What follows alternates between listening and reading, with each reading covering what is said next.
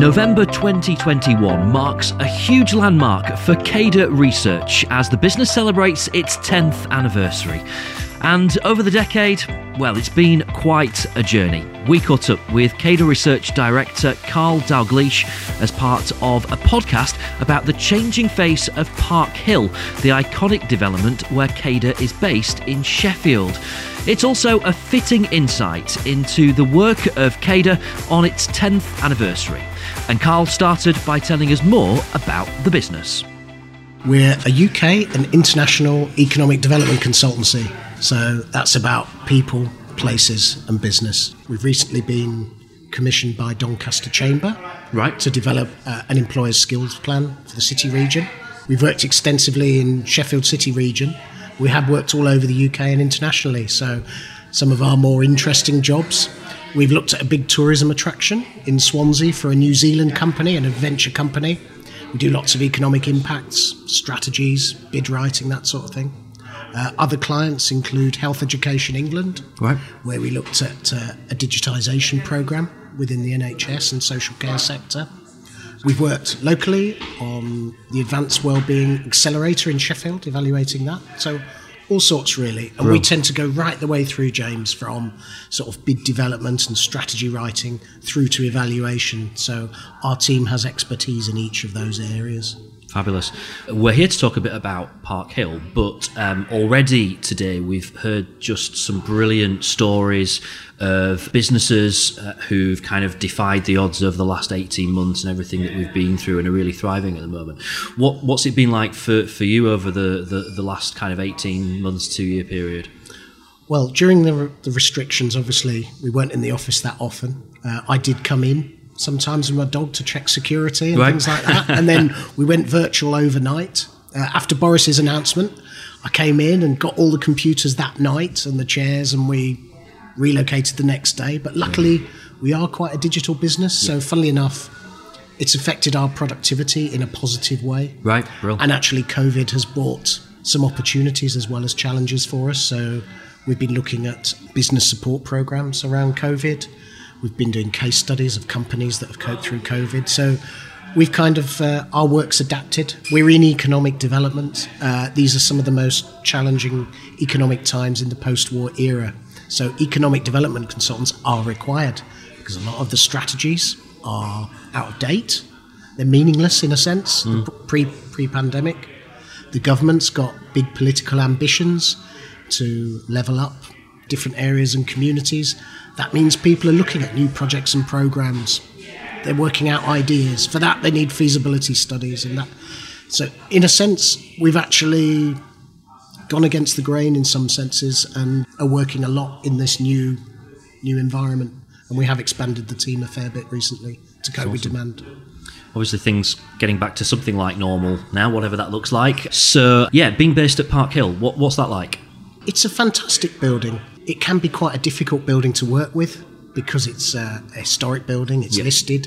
So if you want to make adjustments, it's challenging, it right. can be costly, but the benefits far outweigh some of the, the challenges that the building throws up. Mm-hmm. It's a vibrant community, uh, it's a mixed, obviously residential and commercial.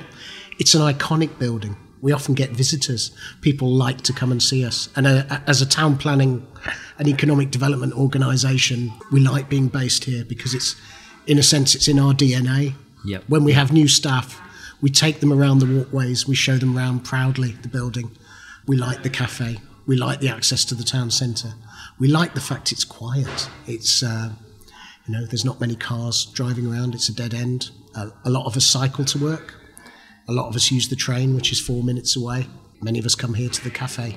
Yeah. It, it's a nice place to be. That that point's come up a couple of times already during this podcast about the fact that it's so close to everything. It's so close to the parkways just over there, the train station's just over there, the town centre is there, and yet it's so still and just feels like you're just kind of in the middle of this sort of tranquility, yeah. which is remarkable, really, that, that, that kind of exists here. Mm-hmm. You mentioned about it being kind of a mixed development. What's that kind of is, is that is that a good thing for you? How's that kind of work for you?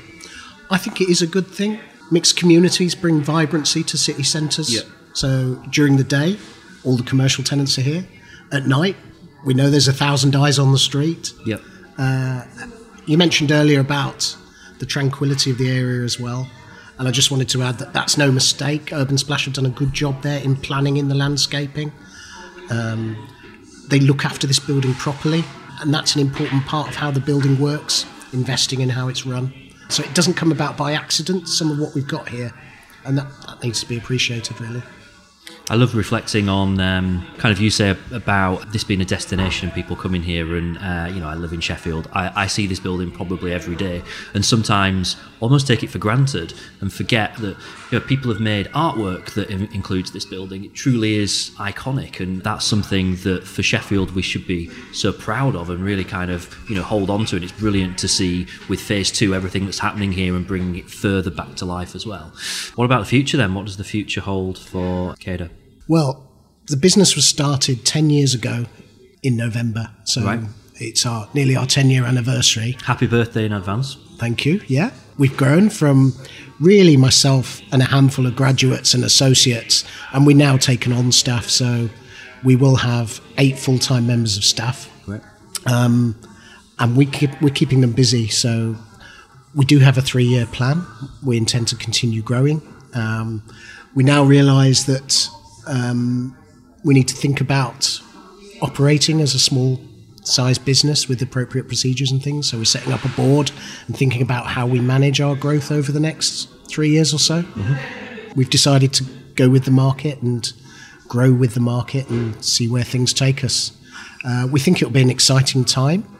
Lots of our assignments are really challenging and demanding, but that's the nature of the work that we do. So we very much look forward to it.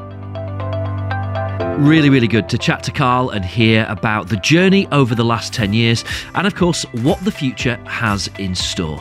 From those humble beginnings back in 2011 to eight full time members of staff and a three year plan for continued growth. The next 10 years is sure to be an exciting time for CADA, certainly with some challenging work ahead, but it's those complex projects that Carl and his team relish getting stuck into. Projects which make a genuine difference in the areas that they work. Now, if you're interested in talking to Carl about potential economic development projects, whether it is case making and evaluation or a new strategy or research project, please get in touch. Email carl.dalgleish at cadaresearch.co.uk. That's carl.dalgleish at cadaresearch.co.uk. A very happy 10th anniversary to Cada Research, and here's to the next 10.